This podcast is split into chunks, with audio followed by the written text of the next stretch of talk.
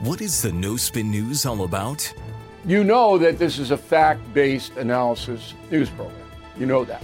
We avoid speculation. We don't do conspiracies here.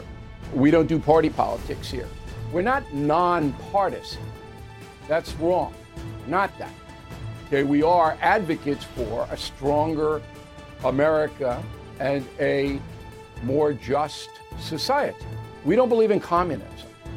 We don't believe in socialism. We don't believe in nihilism.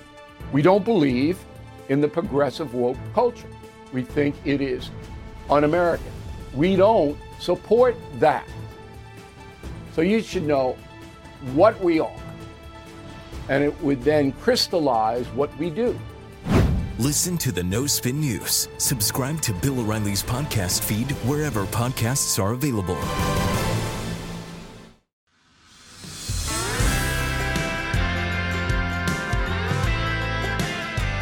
So grateful you're here. Welcome to Politics by Faith with Mike Slater. Today we're going to talk about the death penalty, and I'm very excited to talk about this, and I'm also very overwhelmed.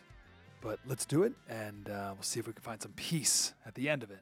Because that's what we're doing here. If you are new to the podcast, the genesis of this is there's too much anxiety out there. I feel too much anxiety. My wife feels too much. All my friends, way too much anxiety. We're all strung up too tight. But I don't want to give up on it all. It's too important. So, the point of this podcast is to take the news of the day, take the top story of the day, lean into the anxiety that it may cause, and then give some historical perspective and biblical peace. So we can sleep at night and wake up refreshed and fight another day. If you got a couple minutes, you can go back to our first episode where we describe in more detail what and why and all the rest. But uh, you're here now, so let's jump into it. The Parkland murderer. He killed 17 people. So if you were on the jury, would you sentence him to life in prison or the death penalty? What would you do? Life in prison or the death penalty? It was February 14th, 2018. 19 year old went to Marjory Stoneman Douglas High School in the suburbs of Miami, Parkland, Florida, murdered 17 people. He pled guilty. So now it just comes down to the sentencing. And the jury deliberated and they recommended against the death penalty, instead, giving him life in prison without the possibility of parole. How do you feel about that? Does that, to you, feel like justice? A little more background here. The murderer, and I don't say the names of these murders, he had a ton of warning signs leading up to the shooting. He was transferred six times within three years for behavioral issues. He was making threats against students. He ended up back at this high school, but was expelled in 2017, and the school banned him from carrying a backpack on campus for fear of weapons he would bring to school. So the warning signs were obvious. One student said if this was going to happen, it was going to be him who did it. So why not give him the death penalty for killing three adults and 14 students? One of the victim's fathers said, I am disgusted with our legal system. I am disgusted with those jurors that you can allow 17 dead and 17 others shot and wounded and not give the death penalty. What do we have the death penalty for? Hmm. He said, What's the purpose of it? You set a precedent today. You set a precedent for the next mass killing that nothing happens to you. You get life in jail. I'm sorry, that's not okay. As a country, we need to stand up and say, That's not okay. One teacher said he, the murderer, will live his life. He'll probably get love letters. And it means most of the parents will not outlive this shooter.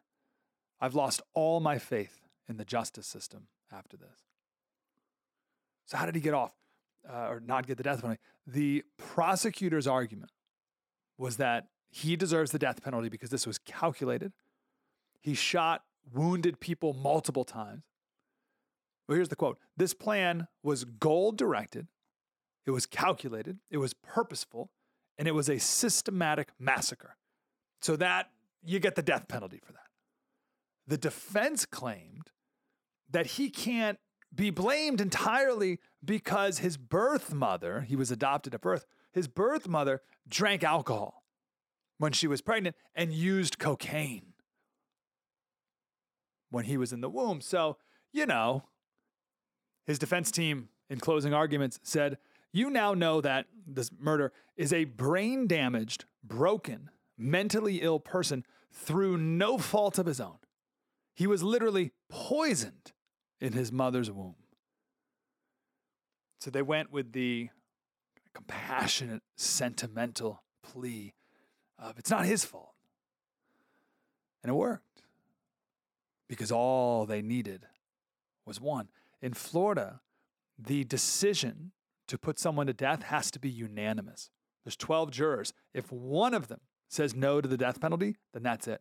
It's life in prison without parole instead. And turns out it was one person. One juror said because he's mentally ill, he should not get the death penalty. She said there was no way that I can vote for the death penalty. And she would not budge. And then two others ended up joining her for the final vote. It was seven hours of deliberation, and she was not budging. She was moved by the argument from the defense lawyer, who said he was doomed in the womb. And in a civilized society, do we kill brain damaged, mentally ill, broken people? And I can hear the rebuttal from people saying, if they kill 17 people, yes. Yes, we do. Same thing happened with the murderer in Aurora, Colorado. If you remember that, he murdered 12 people. One juror said no to the death penalty. Florida used to be a majority vote for the death penalty. That was it. And that actually went up to the Supreme Court, and then Florida changed it to uh, being unanimous. And now there's talk that they may change it to something in between. So, what's going on here? What's the root of this story here? Because people feel this isn't right. You may be one of those people. How could he not get the death penalty? If not here, then when could it possibly be used? Seriously, how many people would you need to kill? How calculated would it need to be? How not insane do you need to be after you just did something that only an insane person would do? I, like, and if that's an excuse, how could that not always be an excuse? And if that's the excuse, oh, you can't put him to death because he's insane. Couldn't you also use that argument for why he shouldn't even be given life in prison? Oh, well, you can't give him life in prison. He's insane. Oh, let's just send him to a, a, nice minimum security rehab facility instead. I mean, I mean, he didn't. He doesn't even know what he's doing. He's insane. That, that pit you have in your stomach about this, that is the lack of justice. That's the key word, and that's the word we're going to focus on today. The lack of justice. The families feel that there is a lack of justice here. And by the way, that pit you're feeling in your stomach, we're going to unwind it in a little bit here. You won't be feeling that anymore by the end of this episode. What is justice? Now, first sidebar, Your Honor, we need to be careful here. This episode is not about social justice. That's that buzzword you hear, uh, at least have heard these last few years, a lot of social justice. The term justice has been hijacked to mean really whatever anyone wants it to mean to achieve their own goals. Right? There's social justice and then there's biblical justice, different things. In short, social justice is about groups of people and it's about outcomes for these groups and it's based on government laws. Biblical justice is about individuals and your heart and God's law. See the difference? So, social justice is about the group, biblical justice is about the individual. Social justice is about group outcomes. Biblical justice is about your heart. And social justice is about government's law. And biblical justice is about God's law. So here we're talking about biblical justice. That's the thing inside of you when you feel betrayed, right? It's like, oh, it's that pit. You feel like, oh, that's wrong. That's an amazing thing, by the way that gut wrenching feeling you have when you hear about an injustice, Praise God that that exists inside of you. Be grateful that that exists inside of you. That feeling of, oh, this feels wrong. Good. Polar bears, for instance, they eat their cubs. If they're desperate enough for food, they'll eat their cubs. So when a male polar bear eats its baby, what's your reaction? You're like, oh, like that's sad, I guess, or weird or gross. But if I told you a woman in your neighborhood this weekend ate her baby, you'd have a pretty strong negative reaction to that. And that woman would go to jail forever, you'd hope. But why the difference? One, a polar bear did it, and then one, a human being did it. What's the difference? Why do you feel different? You know, there's a lot of birds that will kill their chicks. They'll eat them or they'll push them out of the nest and fall down to the ground and die. And you're like, oh, well, whatever, it's a bird. But if a human mother did that, you'd be appalled. Good. Thank you, God, for that sense of justice that He put inside of you. But why the difference? Well, this is the key because we are made in the image of God.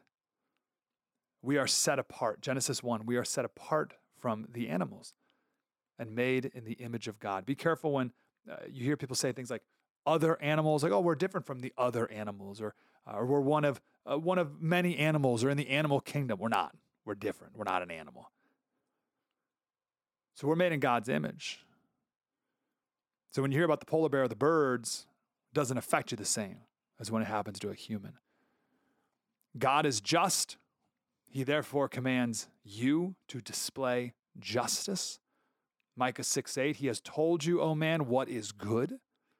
And what does the Lord require of you but to do justice and to love kindness and to walk humbly with your God? So God is just we're made in his image. Therefore, we should display justice based not on our feelings, but on his standard of right and wrong. Not on our subjective feelings, but on his objective standards of right and wrong.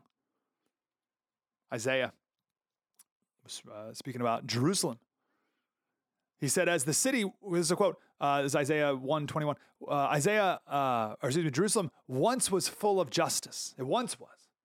Righteousness used to dwell in her, but now murderers. Your silver has become dross, worthless. Your choice wine is diluted with water. Your rulers are rebels, partners with thieves. They all love bribes and chase after gifts. They do not defend the cause of the fatherless. The widow's case does not come before them. My point here is that people long for justice. We want it. We want it so badly. Amos 5:24 let justice roll on like a river righteousness like a never failing stream. That's what martin luther king jr used. That's from his i have a dream. Well that's from amos but he used that in his i have a dream speech. He said we will not be satisfied until justice rolls down like waters and righteousness like a mighty stream. He was quoting amos 5.24 and that line from martin luther king jr resonated because it's a universal truth. We long for justice deep inside of us. So did these families in Parkland. The important variable, though, we often want justice. Not only do we want justice, we want justice now. And there's no guarantee that you're going to get justice now. Second Thessalonians 1 6 says, God is just. He will pay back trouble to those who trouble you and give relief to you who are troubled and to us as well. End quote. Just not necessarily now. So take the peace of knowing what he said he will do, but just know that you may not get that justice now. This podcast is sponsored by Talkspace. May is Mental Health Awareness Month, and Talkspace, the leading virtual therapy provider, is encouraging people to talk it out in therapy. By talking or texting with a supportive licensed therapist at Talkspace, you'll gain insights, discover truths, and experience breakthroughs that will improve how you live and how you feel. With Talkspace, just answer a few questions online and you'll be matched with a therapist. And because you'll meet your therapist online, you don't have to take time off work or arrange childcare. You'll meet on your schedule, whenever you feel most at ease. Plus, Talkspace works with most major insurers and most insured members only pay a $25 copay or less. No insurance? No problem. If you want to make progress toward a mentally healthier place, Talkspace is here for you. Now get $80 off your first month with promo code SPACE80 when you go to Talkspace.com. Match with a licensed therapist today at Talkspace.com. Save $80 with code SPACE80 at Talkspace.com. Hey, this is Vivek Ramaswamy. The media has systematically lied to you. The Hunter Biden laptop story, the origin of COVID 19, the Trump Russia collusion hoax, or how your money's being spent in Ukraine. Enough already with the lies. No more lies, hard truths only. That's what the Truth Podcast is all about. It's not standard conservative talking points. If you want that, go somewhere else. But if you want the hard truth delivered to you in a way that challenges you and will challenge me intellectually, you're not going to find anything like this on the internet. Subscribe to the Truth Podcast today on Apple, Spotify, or wherever you get your podcasts. All right, before we move on, let's take some time to lament all of it here for a minute.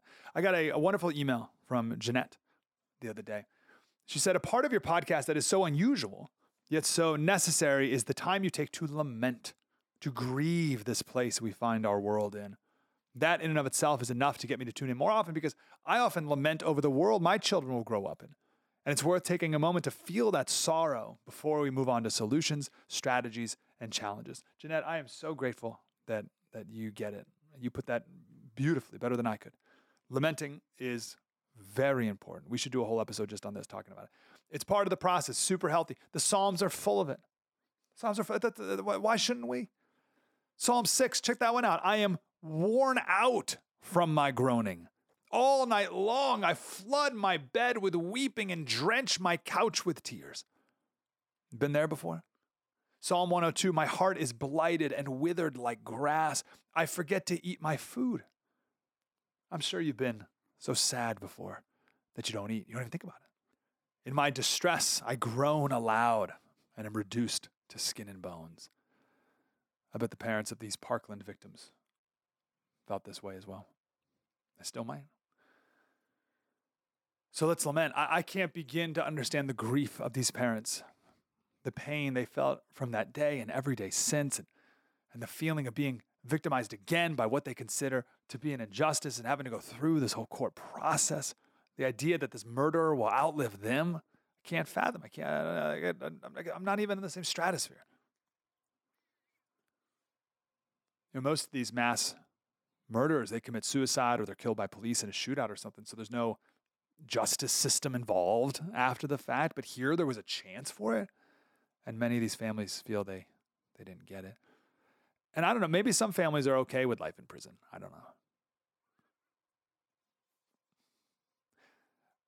I was just going to say something like, you know, this all being back in the news brought all these terrible feelings back up again. But are you kidding me? Like, as if they don't think about this a hundred times a day. Their son and daughter being murdered. It's the death of what could have been. That, that's what I'm mourning. And if I was ever in this situation, right? You work as a parent so hard for 17 years of their life, and they're just about to go out into the world on their own and to be the people you raised them to be. And they had all this potential these careers they were going on, and experiences and adventures and relationships. And you were going to meet their wife one day and their kids, and there were going to be family Christmases and vacations still to come. And now they're all gone. That's what the murderer robbed from you as well. Like I'm here right now, and my kids are uh, Jack, Jack, just turned six, uh, Grace is four, Johnny is two, and my wife's about to give birth in three weeks.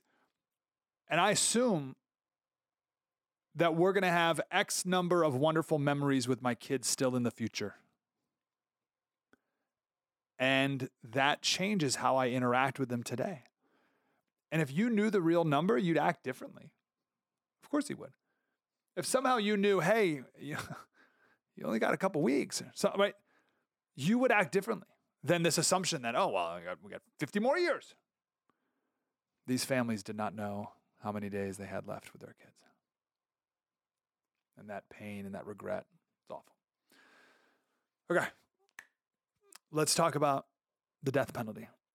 I have gone back and forth over the death penalty for way too long. I think of Achan. So this is Joshua 7. So God led the Israelites to defeat Jericho, and he told them to destroy everything all of the city's gold, silver, bronze, and iron, everything. So they did, and they won, and they didn't take anything for themselves. Then the Israelites went to attack this city, Ai, spelled A I.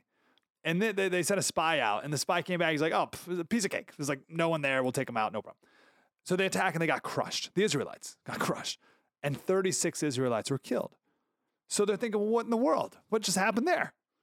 And God said, it's because one of you took the devoted things from Jericho that I told you not to. So there's this long process to figure out who it was, and it was Achan, A C H A N, Achan. And the punishment was they stoned him and his children, killed his livestock, burned their bodies and everything he had, his tent included and everything. And then God had them attack Ai again, and, of course won. We'll definitely talk more about this story another day because there's a ton of lessons here. But my point here is he did something bad. His sin, disobedience, resulted in the death of 36 Israelites. So they killed him. And then God blessed it. There are five reasons for punishing someone when they break the law. The first is in, in, uh, incapacitation.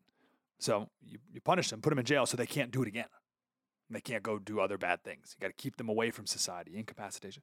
Number two is deterrence. You punish people so that they don't do it again uh, when they get out of jail, but also so other people see it and they learn lessons and they don't do it again. Later in Joshua, Joshua 22, when the tribes were building altars, they said, Don't rebel against God like Achan did. Because not only did he die for his sin, but so did 36 other people. So they remembered that was an act of deterrence. Third reason to punish people for breaking the law is rehabilitation. Maybe this person's life could be turned around. If you punish them, they can rehabilitate. Number four is reparation. So it's a process of returning what they took from someone. So they steal from someone, you got to give it back, reparations. And the fifth reason for punishing someone for breaking the law is retribution. So you have incapacitation, deterrence, rehabilitation, uh, reparation, and retribution. The retribution goes back to the Old Testament, Old Testament law. The punishment was supposed to mirror the crime. Now, this is another important distinction that we need to make here, because this is where I got tripped up a lot over the years. Retribution and revenge are two different things. Retribution and revenge are two different things. I used to get them mixed up. So, revenge is when you punish someone on your own. So, someone kills my son, I go out, I hunt them, and I kill them. That's revenge. Retribution is when the government punishes that person, that murderer. And then they may kill him with the death penalty, but it's through a justice system.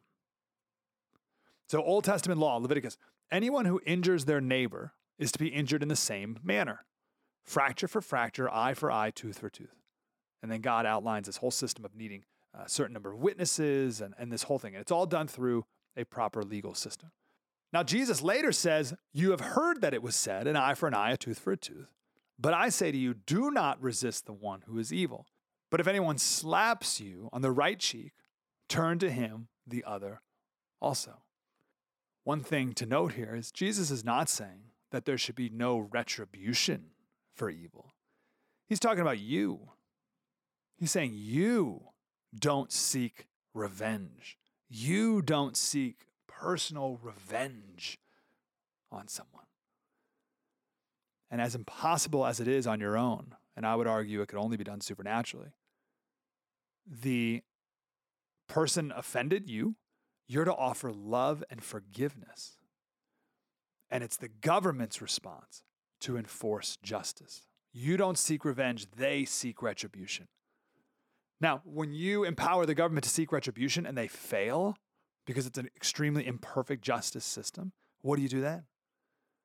Slater, I can't trust the justice system to properly execute retribution. So I'm going to take matters into my own hand. No, no, it's about you, your heart, that's what Jesus is talking about. You and your heart. You don't do that. Let the system find retribution. And if it doesn't, it's another time to mourn and to listen to Paul when he said, Do not take revenge, my dear friends, but leave room for God's wrath.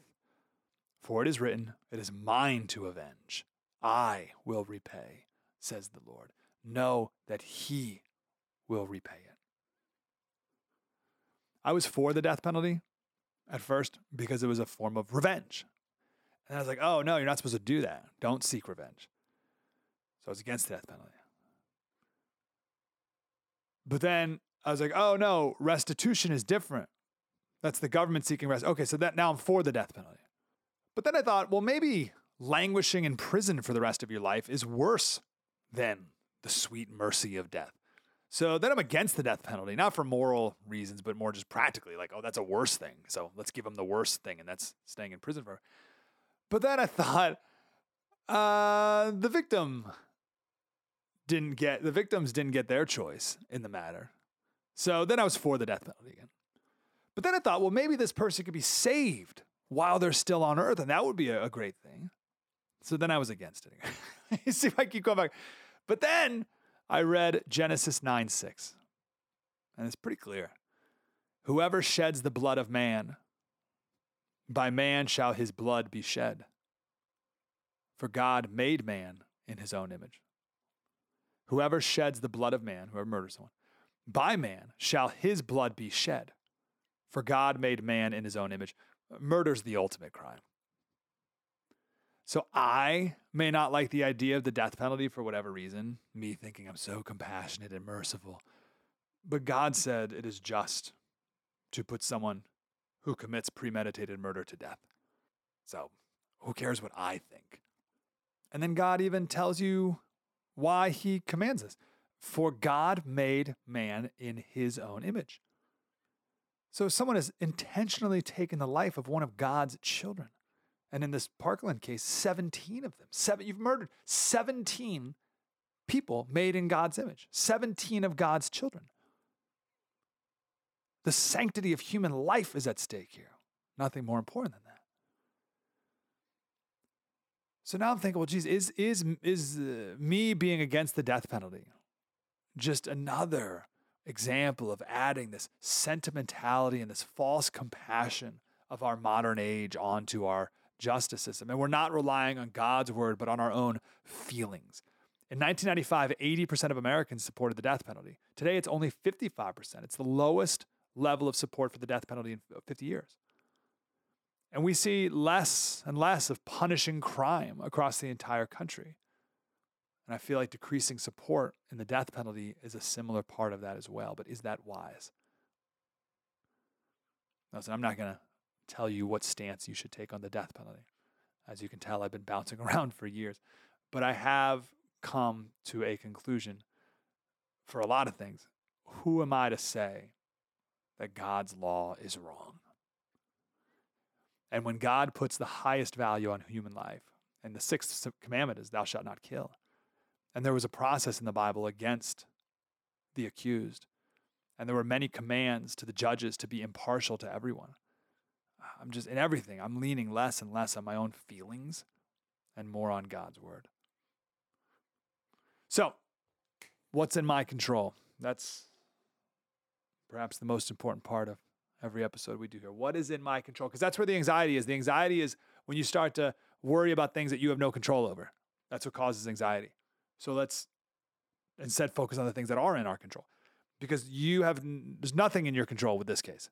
Nothing. So let's like let go of that. There's nothing you can do with this murderer and this justice system it, that that was. So here we're left to mourn with those who mourn. Moving forward, our job is to do the right thing now, in the moment. That's all you can do. Not to seek revenge, but retribution. And if we don't get it, know that it will come eventually, but not in our timing. All that you're accountable for and all that you will be held accountable for are your actions and your heart. That's it. It reminds me of one of my favorite stories Josiah Henson. He was a slave. He was the inspiration for Uncle Tom's Cabin, the book that sparked the Civil War. And after 41 years of torture and deep betrayal from his owners, his first memory as a boy was his dad getting lashed a hundred times and then sold to a plantation down in Louisiana, which was known as the worst place to be a slave. That was his first memory as a boy. So after decades of horrendous treatment, Josiah was put on a boat with his master's son and three other men from Kentucky to Louisiana. where they were going to sell him. And he was scared. And as that trip went on down the river, he became full of rage. And one night, Josiah was sleeping on top of the deck, and his slave masters were asleep underneath. And he became so full of rage, it just overcame him. And he thought, I have the power over these men right now. These men are in my control.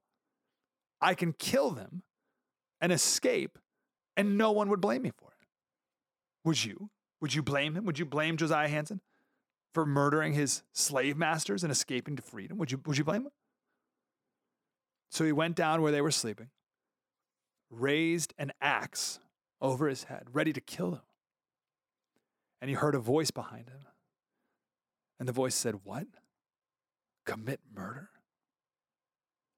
And you, a Christian? He said it was as if there was a person standing right behind him. But to him, this wasn't murder, it was self defense. Who would blame him for what he, what he was going to do?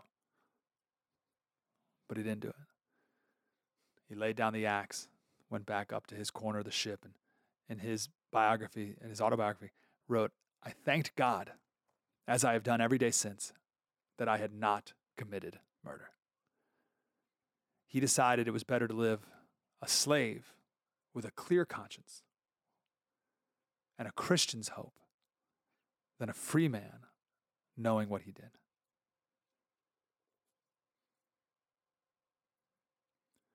The next morning, the entire crew woke up and they were deathly ill. And they begged Josiah to turn the boat around and let's go back home.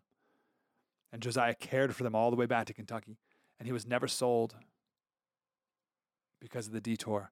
And his master gave him more leniency for saving his son's life. And that leniency led to his eventual escape, which led to the writing of Uncle Tom's Cabin, which sparked the Civil War and ended slavery in America. Josiah Henson was almost overcome by that rage, but he didn't let revenge overtake him. There's so many lessons from that incredible story, but you just you have to do the right thing in the moment. That's it.